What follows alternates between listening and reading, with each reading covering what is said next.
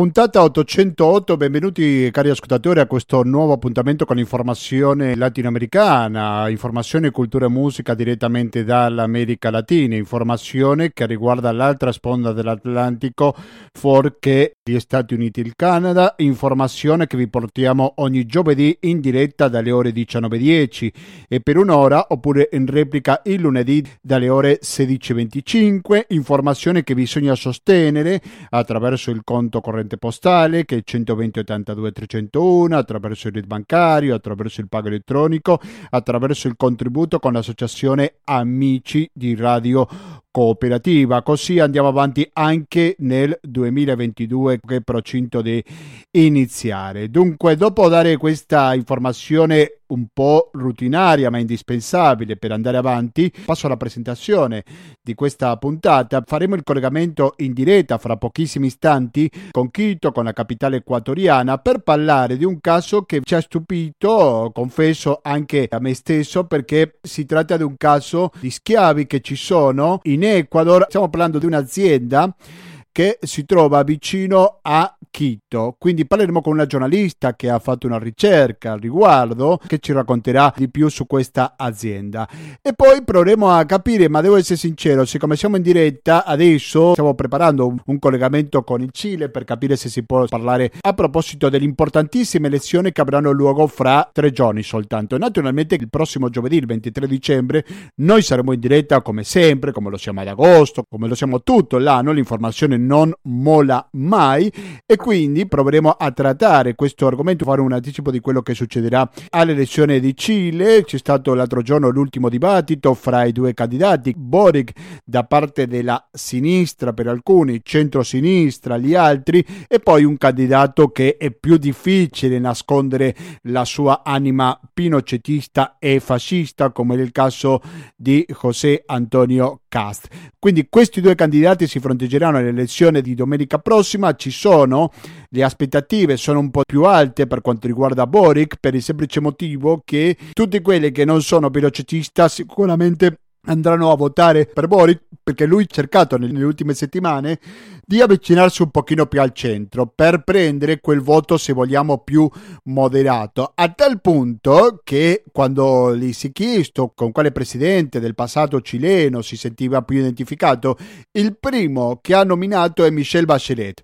Michel Bachelet, lo ricordo, è della Commissione dell'ONU per i diritti umani, la stessa persona quando era presidente del Cile, fra le altre cose, ha violato fortemente i diritti umani, quindi una contraddizione difficile da capire, soprattutto quando pensiamo al mondo dei Mapuches, argomento che abbiamo trattato in tantissime opportunità. Il discorso che Boric ha parlato molto bene di Bachelet, ha parlato anche di Frey, un altro cognome molto conosciuto in Cile, sia prima per il padre della dittatura pinochetista che anche dopo la dittatura di Augusto Pinochet e poi soltanto in terzo luogo ha nominato il caso di Salvador Allende, il presidente deposto in quello che noi chiamiamo l'altro 11 settembre, naturalmente del 1973.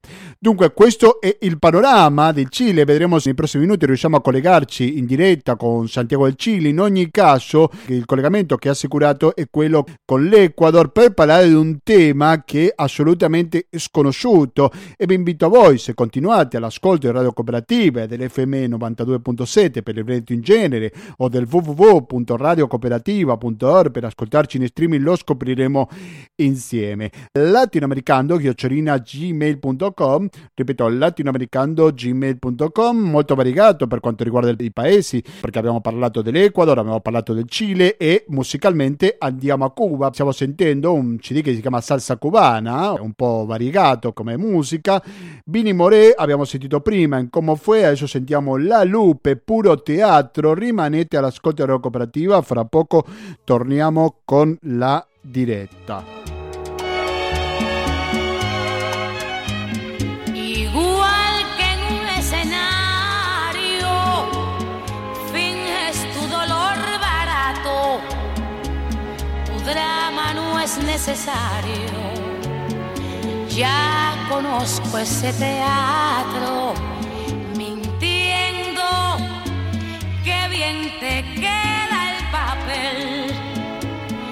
después de todo parece que esa es tu forma de ser.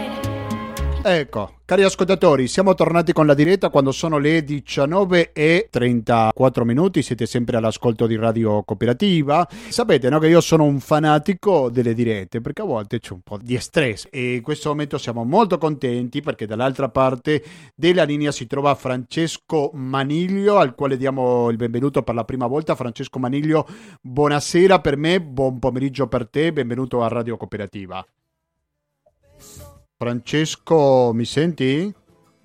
Sì, ti ascolto. Siamo in contatto con Francesco Maniglio, lui è un sociologo, un professore. Di quale università? Ricordami un attimo, me l'hai detto qualche secondo fa. Sì, all'Università Tecnica di Manabí. Manabí è una regione della costa dell'Ecuador. Tu ti trovi adesso in questa regione? Sì. Dopo 16 anni di trasmissione è la prima volta che ci conectiamo con questa regione.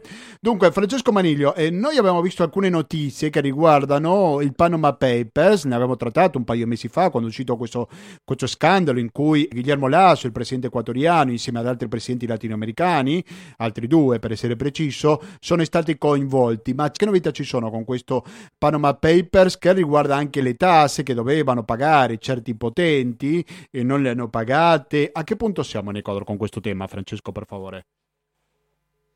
Eh, in Ecuador questo tema è un po' un tabù, nel senso che eh, noi sappiamo, voi sapete che l'Ecuador è un paese che in questo momento vive un, una fase neoliberalista in cui i mezzi di comunicazione sono nella sua totalità controllati dai gruppi di potere oligarchi che fanno il riferimento a delle banche.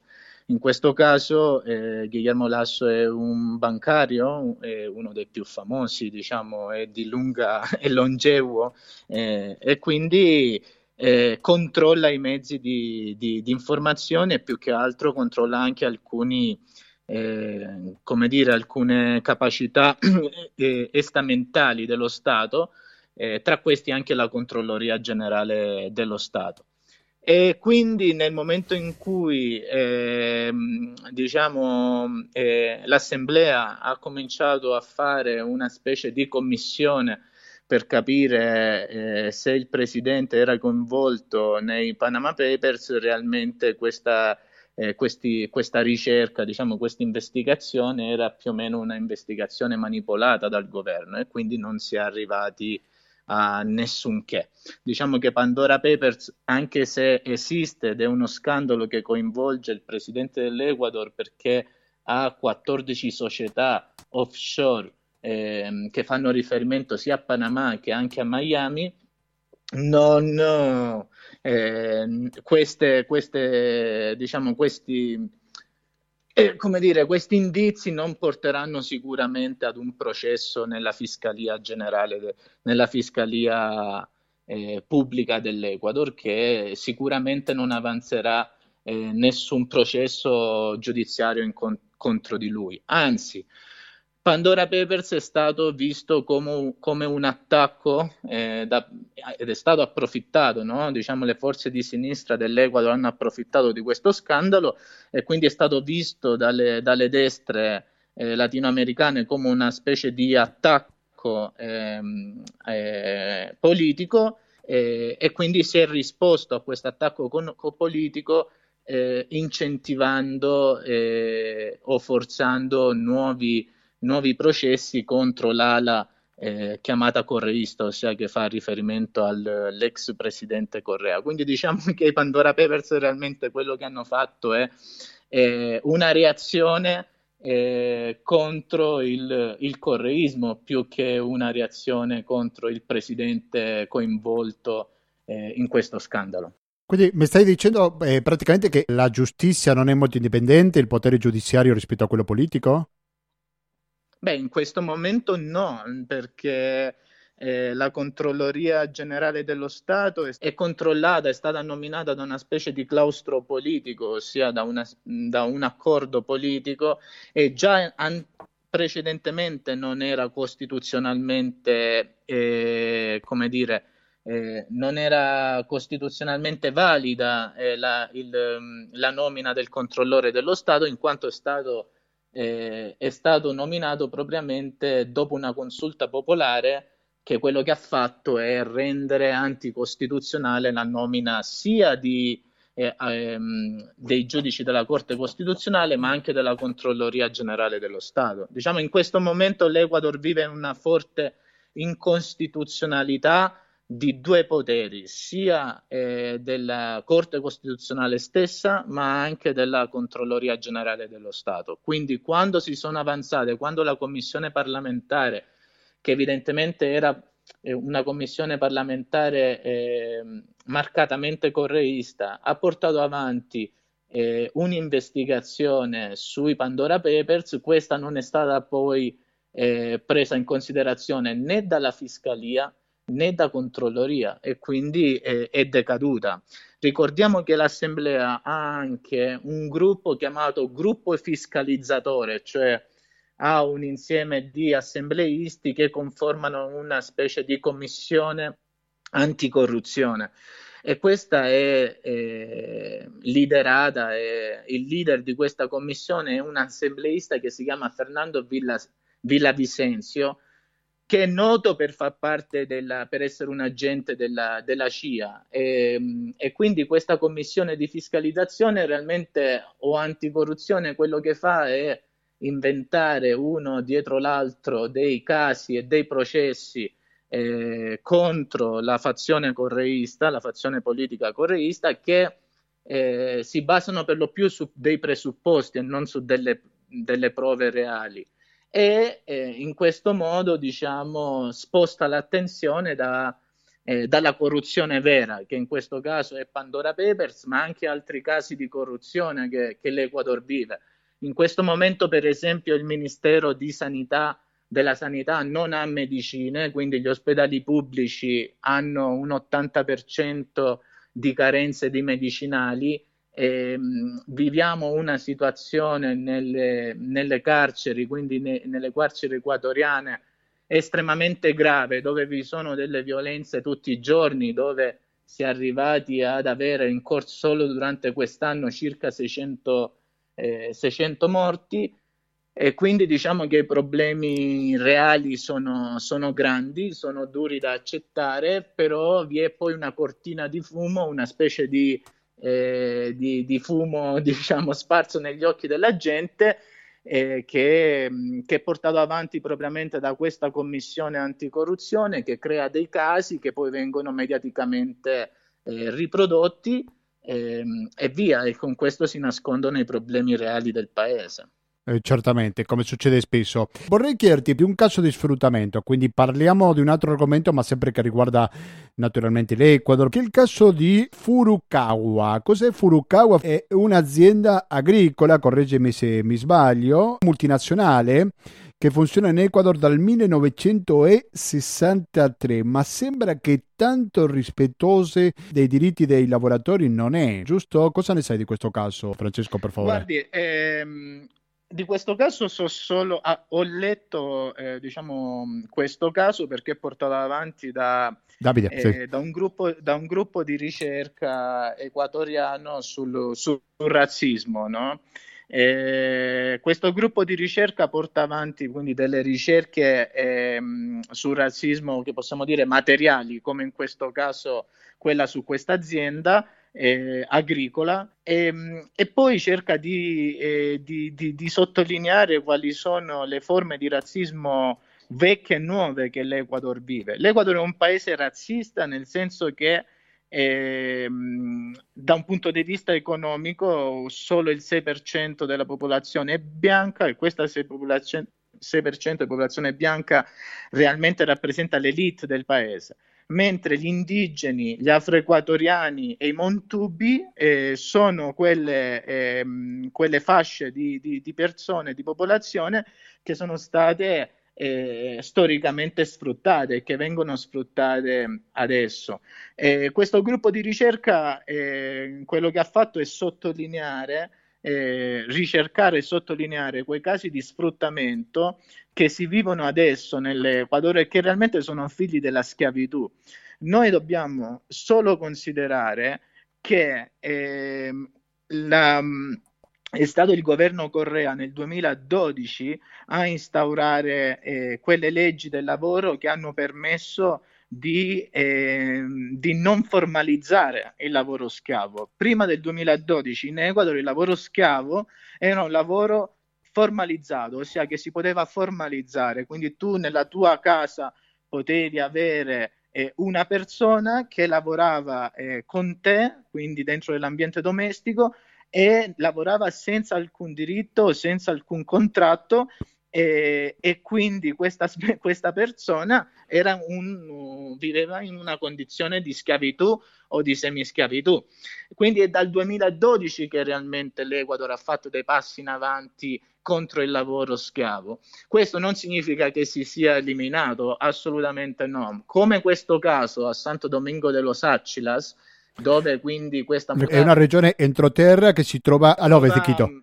Sì. A ovest di Quito, scendendo le Ande, praticamente è una zona intorno ai 1500 okay. metri che si chiama zona umida e che è ricca a livello di vegetazione, a livello di agricoltura e quindi storicamente lì vi erano delle grandi pian- piantagioni di, anche di frutta. Quindi dentro queste grandi eh, aziende che possono essere a Santo Domingo dello, dello Sacila o anche le bananere che si trovano al sud dell'Ecuador eh, vicino a Guayaquil, eh, hanno storicamente si sono avvalse del lavoro schiavo, quindi quello che qui in Latino America si chiama super sfruttamento del lavoro, eh, eh, che ha permesso alle regioni europee, per esempio, di arricchirsi rispetto alle regioni latinoamericane, eh, è dato propriamente da, da, da, dalla schiavitù. Ossia, le, il fatto che si pensi che il lavoro schiavo non esiste è una bugia, una grande bugia, perché la eh, frutta, il cacao eh, eh, che viene dall'Ecuador e che per esempio arriva nelle tavole italiane, nella sua maggior parte, in una percentuale molto alta, è frutto di un lavoro eh, semischiavo, schiavo o comunque un lavoro mal pagato. E credo che quello che ci sta dicendo il nostro intervistato è molto molto importante perché ci fa prendere consapevolezza dei nostri acquisti, quello che facciamo normalmente. Davide, io vorrei chiederti se mi puoi dare qualche prodotto in particolare, specifico, che venga dall'Ecuador guardi, e che arrivi nelle guardi, nostre tavole. Rose, le rose, le rose che invadono il mercato europeo sono rose che vengono da qui, sono rose che vengono dall'Ecuador, ma eh, il prodotto rosa è un prodotto molto delicato, quindi nella sua maggior parte è raccolto da donne indigene, molto spesso donne indigene eh, minori, minori d'età eh, con un salario bassissimo. Stiamo parlando di eh, salari che eh, vanno a, dagli 80 dollari ai 300 dollari al mese nei casi, nei casi migliori e in altri casi un salario inferiore agli 80 dollari. Questo perché? Perché vi è propriamente eh, sia l'abuso culturale di alcune comunità, ma anche eh, a livello eh, materiale, fisico, vi è un abuso violento eh, dei corpi di queste donne che devono raccogliere le rose 12 ore al giorno, 12-14 ore al giorno, eh, per poterle poi spedire eh, nel mercato asiatico e nel mercato europeo. Eh, quali sono le esportazioni che all'Ecuador arrivano con una manodopera, dall'Ecuador arrivano con una manodopera sfruttata? Il cacao, soprattutto quel cacao che non viene elaborato nell'Ecuador e quindi eh, diciamo esportato in Europa eh, già fatto no? come un prodotto finito, ma quel cacao che viene esportato in bacche. Beh, questo cacao è stato raccolto da un lavoro schiavo semischiavo. Le rose eh, o i fiori, no? come, come, ho detto in precedenza, ma anche le banane eh, o i prodotti tipo il tonno.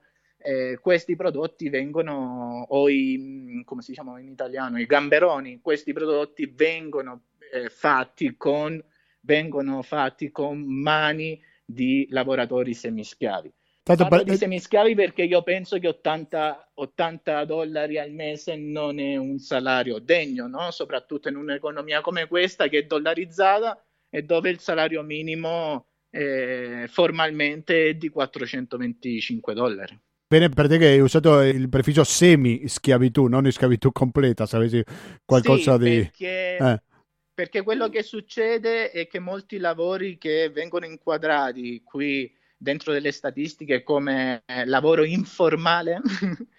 realmente è un lavoro semischiavo, no? Semischiavo perché non vi è un contratto e allo stesso tempo eh, si regge su delle relazioni che vengono dalla schiavitù, ossia su delle relazioni che ancora sono delle relazioni razziali o delle relazioni territoriali eh, o delle relazioni di genere. No? Quindi quando io mantengo eh, la relazione di lavoro sulla relazione bianco-indigena o sulla relazione indigena-afroequatoriano, io quello che sto facendo è eh, rinvigorire diciamo, eh, quei processi coloniali che sono stati processi che poi hanno marcato eh, la, la, schiavitù in questo paese. Siamo in collegamento in diretta con l'Equador, dall'altra parte ci risponde il sociologo Francesco Maniglio e con la qualità di sociologo ti chiedo se questo è sempre collegato alla questione razziale, nel senso che sempre si collega la gente sfruttata a una questione anche di pelle, se così possiamo chiamarlo.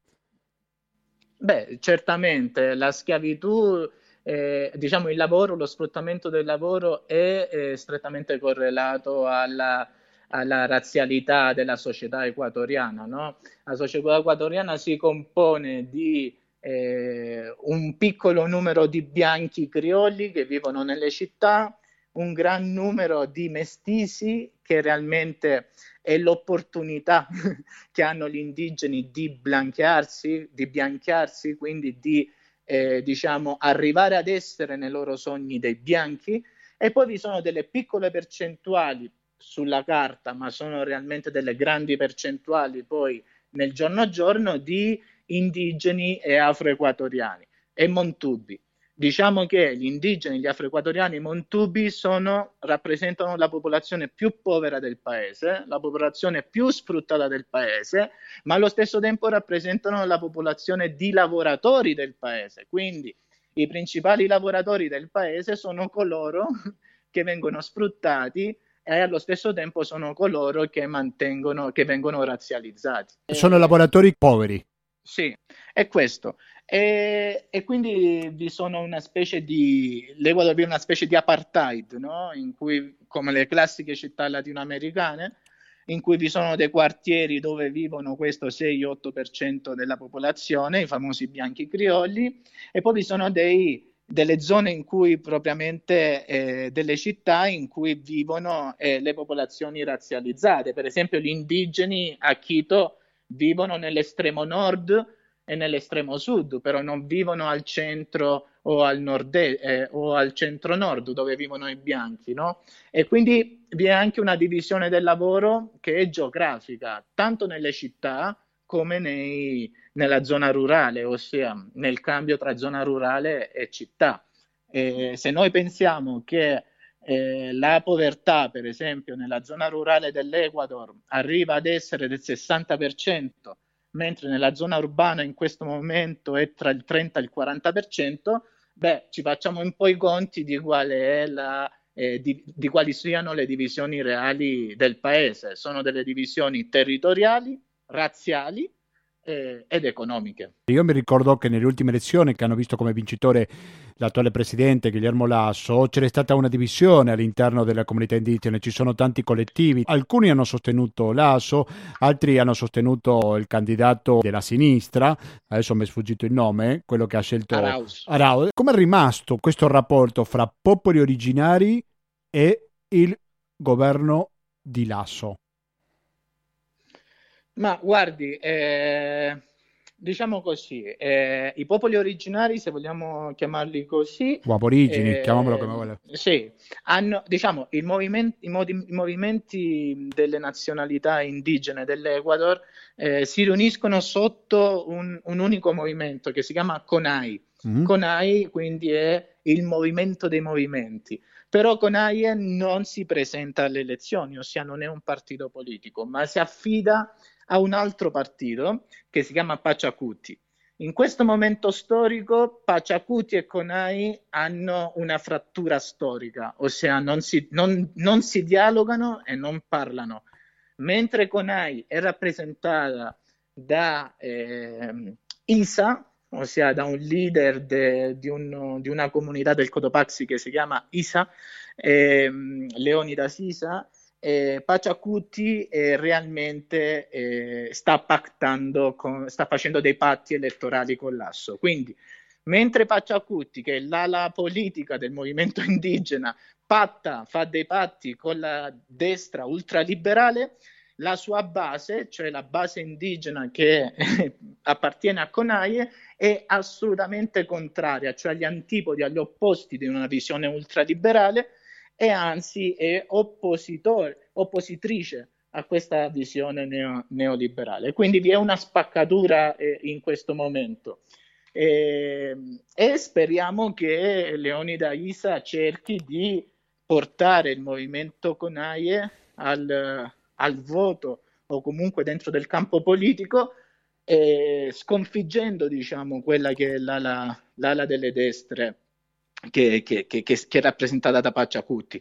Eh, sfortunatamente il movimento indigena dell'Ecuador negli ultimi vent'anni diciamo, ha appoggiato eh, o direttamente o indirettamente le destre. Eh, questo in un certo senso, da un punto di vista, nei primi anni del 2000, ingannato dalle forze liberali, negli ultimi anni ha appoggiato eh, sfortunatamente Moreno e adesso eh, sta, appoggiando, eh, sta appoggiando Lasso indirettamente. Ma questo non significa che le basi del movimento indigena siano di destra, assolutamente no. Questo significa che i leader indigeni politici di Paciacuti eh, sono dei leader venduti, semplicemente questo. Sì, no, appunto perché io mi chiedevo cosa dà in cambio, perché ha questo sostegno, no? Se questo movimento trae qualche beneficio da, da guardi, sostenere la quando, destra. Quando, quando, si vive nella povertà, eh, dare in cambio qualcosa significa dare in cambio un piccolo potere. Quindi se io sono un leader locale e ricevo in cambio eh, un investimento per fare per esempio una strada o un investimento per costruire una scuola dentro della mia comunità, eh, beh, io come leader locale poi diciamo mi rivendo eh, questa, eh, questo investimento da un punto di vista politico. Quindi quello che si dà in cambio è semplicemente una specie di, eh, di microcorruzione, se vogliamo chiamarla così, che altro non è un traffico di influenza dentro della, della comunità, no? Eh, non si danno in cambio grandi cose, nel senso che purtroppo il movimento indigena non ci ha mai guadagnato eh, dagli accordi fatti dai suoi, dai suoi lead, dai leader di Paciacuti, anzi, eh, tutto il contrario, ci hanno sempre, ci hanno sempre perso. Eh, la realtà però è che la politica molto spesso è, eh, come dire, è qualcosa che si, che si fa congiunturalmente, ossia non, non, non, non si hanno delle, delle, visioni a lungo termine, ma si hanno delle visioni molto ridotte a livello temporale e quindi è un poco come eh, un uovo oggi, una gallina domani e molto spesso sì. i leader indigeni preferiscono sempre l'uovo e, e in questo modo tradiscono le loro basi. Perfetto. Io ringrazio veramente tanto il professor sociologo Francesco Maniglio che in diretta ci raccontava l'Ecuador una situazione che ben poco conosciamo qui perché si parla pochissimo per non dire nulla. Grazie mille e buon lavoro. Si figuri. Ci Grazie. sentiamo presto. Ci devo confessare pubblicamente che non è da tanto tempo in programma questo contatto. E attenzione, rimanete all'ascolto di Cooperativa perché come dicevo prima, domenica prossima, quindi il 19 dicembre, ci saranno importantissime e decisive elezioni in Cile e noi fra poco ci colleghiamo in diretta con Santiago del Cile per avere almeno un panorama no, di quello che saranno queste prossime elezioni. Si il centro de mi vida lo ha robado tú, dálame tu luz, yo te daré mi historia. Para que la publiques en tu corazón. Regálame el sentido que te lleva un beso, con toda la humedad que puedas desprender. Déjame provocarte y penetrar tu sexo, mujer, y haré de tu figura más que una canción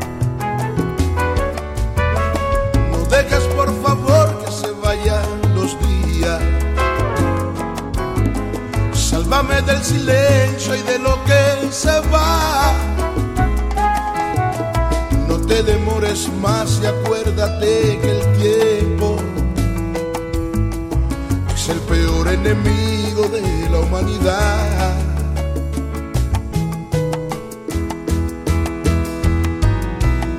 Siete sempre all'ascolto di Radio Cooperativa, oggi 16 dicembre 2021 o in replica il 20 dicembre. Delle elezioni cilene ci occupiamo adesso che saranno fra tre giorni soltanto, quindi questa domenica sono molto decisive perché dopo il ballottaggio al quale ci siamo occupati ne abbiamo parlato di recente, c'è questa elezione importantissima, l'ora della verità, 19 di, di decisivo.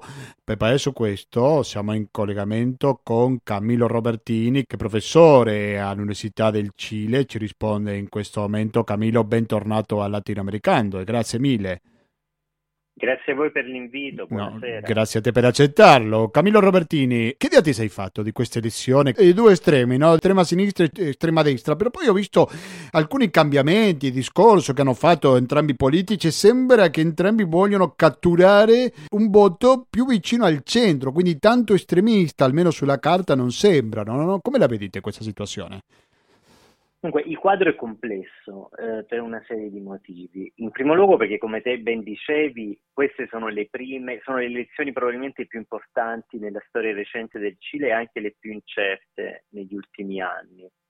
Um, il Cile, per chi volesse farsi un'idea, uh, ha una partecipazione elettorale bassa come quella degli Stati Uniti, molto spesso forse, forse in queste elezioni abbiamo avuto un, un, tasso quasi al di sotto del 50%, per cui in generale siamo di fronte a un paese nel quale la partecipazione politica è bassa e la eh, polarizzazione politica non era dai tempi appunto della Unidad Popular, poi del golpe del 73, non, era, non si era mai più riaccesa. Il Cile d'oggi invece è un paese che sembra, diciamo, dal 2019 in avanti, dall'esplosione delle fascite sociali, invece che ha riscoperto la polarizzazione. E dunque i due candidati, Gabriel Boric e José Antonio Cast, effettivamente eh, stanno, eh, diciamo, da un lato hanno eh, definito chiaramente la loro, um, la loro uh, offerta politica. Da un lato cambiare tutto e farlo rapidamente, quindi Boric, centro-sinistra, e dall'altro invece ristabilire l'ordine e la sicurezza in un paese che da due anni è in preda alla, um, diciamo in preda a proteste di piazza vivissime.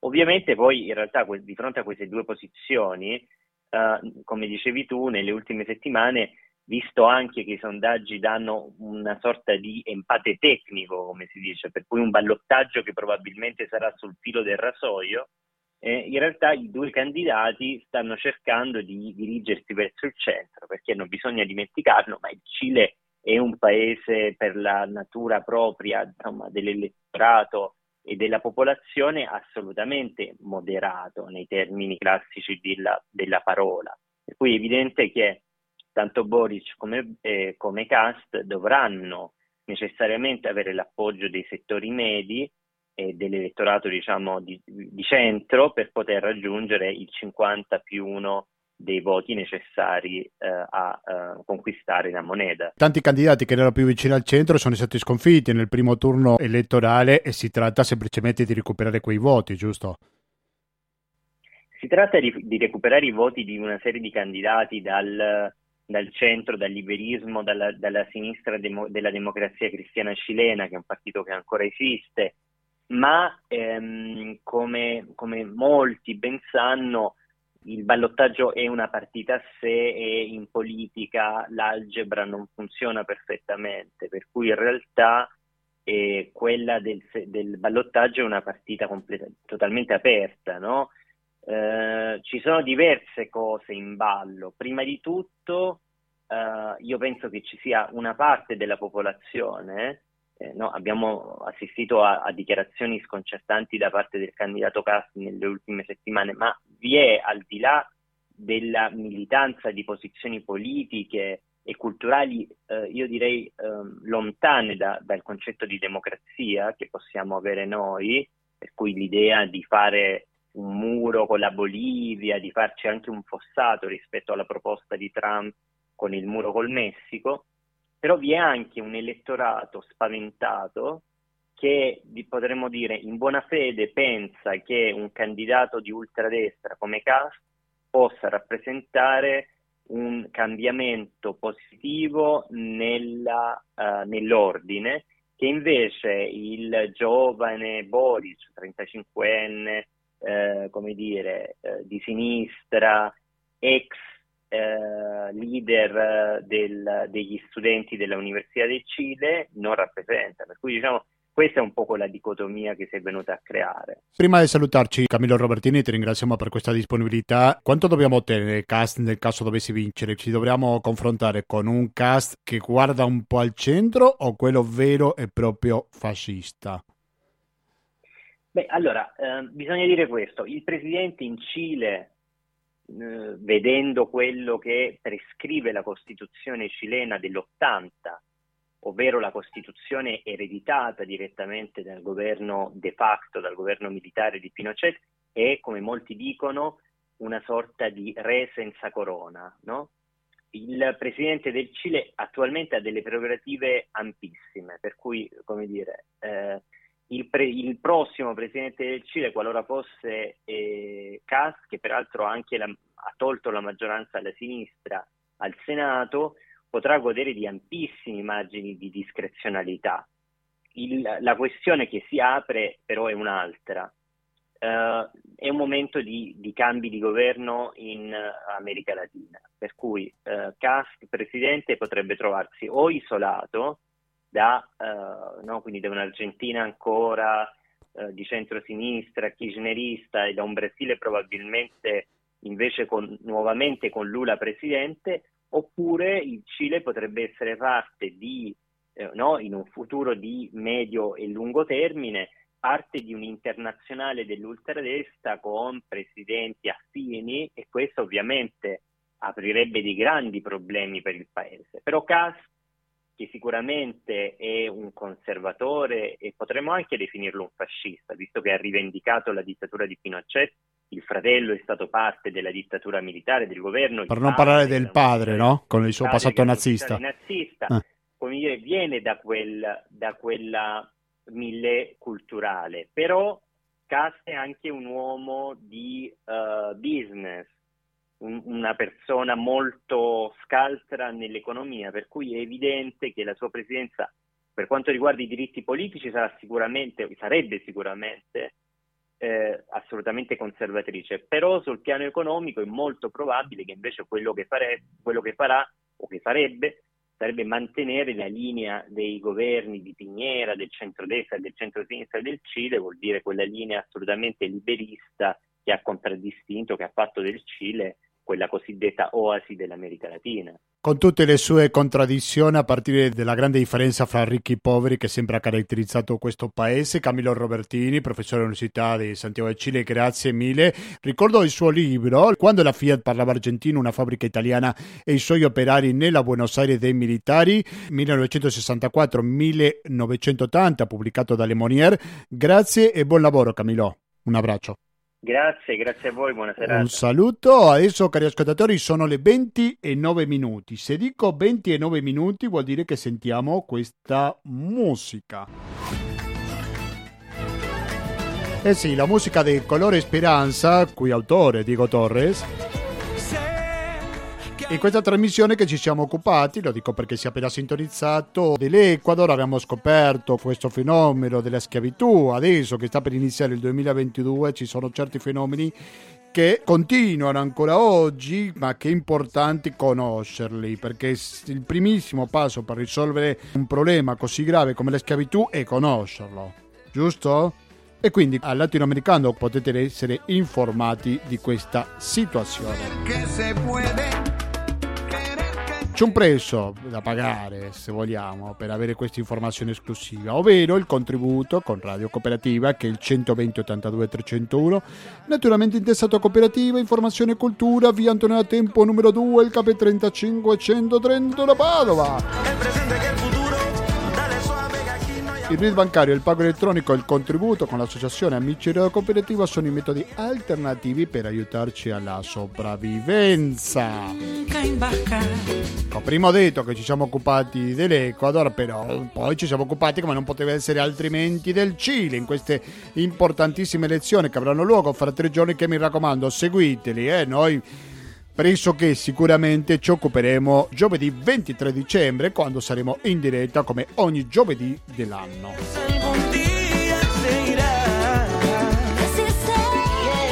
Io voglio sentire i vostri commenti positivi o negativi che siano o anche semplicemente una proposta di argomenti che riguardi sempre il sud di Rio Grande la mail è latinoamericando-gmail.com non avete ascoltato bene? Ripeto allora, latinoamericando chiocciola gmail.com Colore speranza, tentare al futuro colore speranza, perché la speranza è quella l'ultima a perdersi e noi sicuramente avremo speranze che il 2022 sarà molto migliore di questo complicatissimo 2021 con tante crisi economiche, con il Covid e tutto quanto. Noi abbiamo la speranza naturalmente che tutto andrà meglio.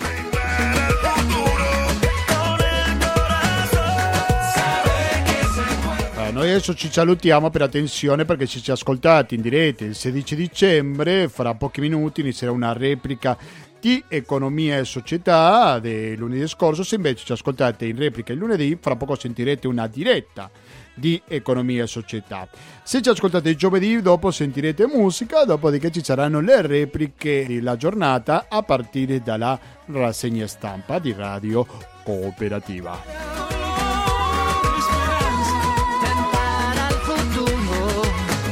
Quindi continuate all'ascolto Ero Cooperativa sull'FM 92.7 per il Veneto in genere o il www.radiocooperativa.org per ascoltarci con un'ottima qualità audio in streaming. Da Gustavo Claros, grazie e alla prossima. Con.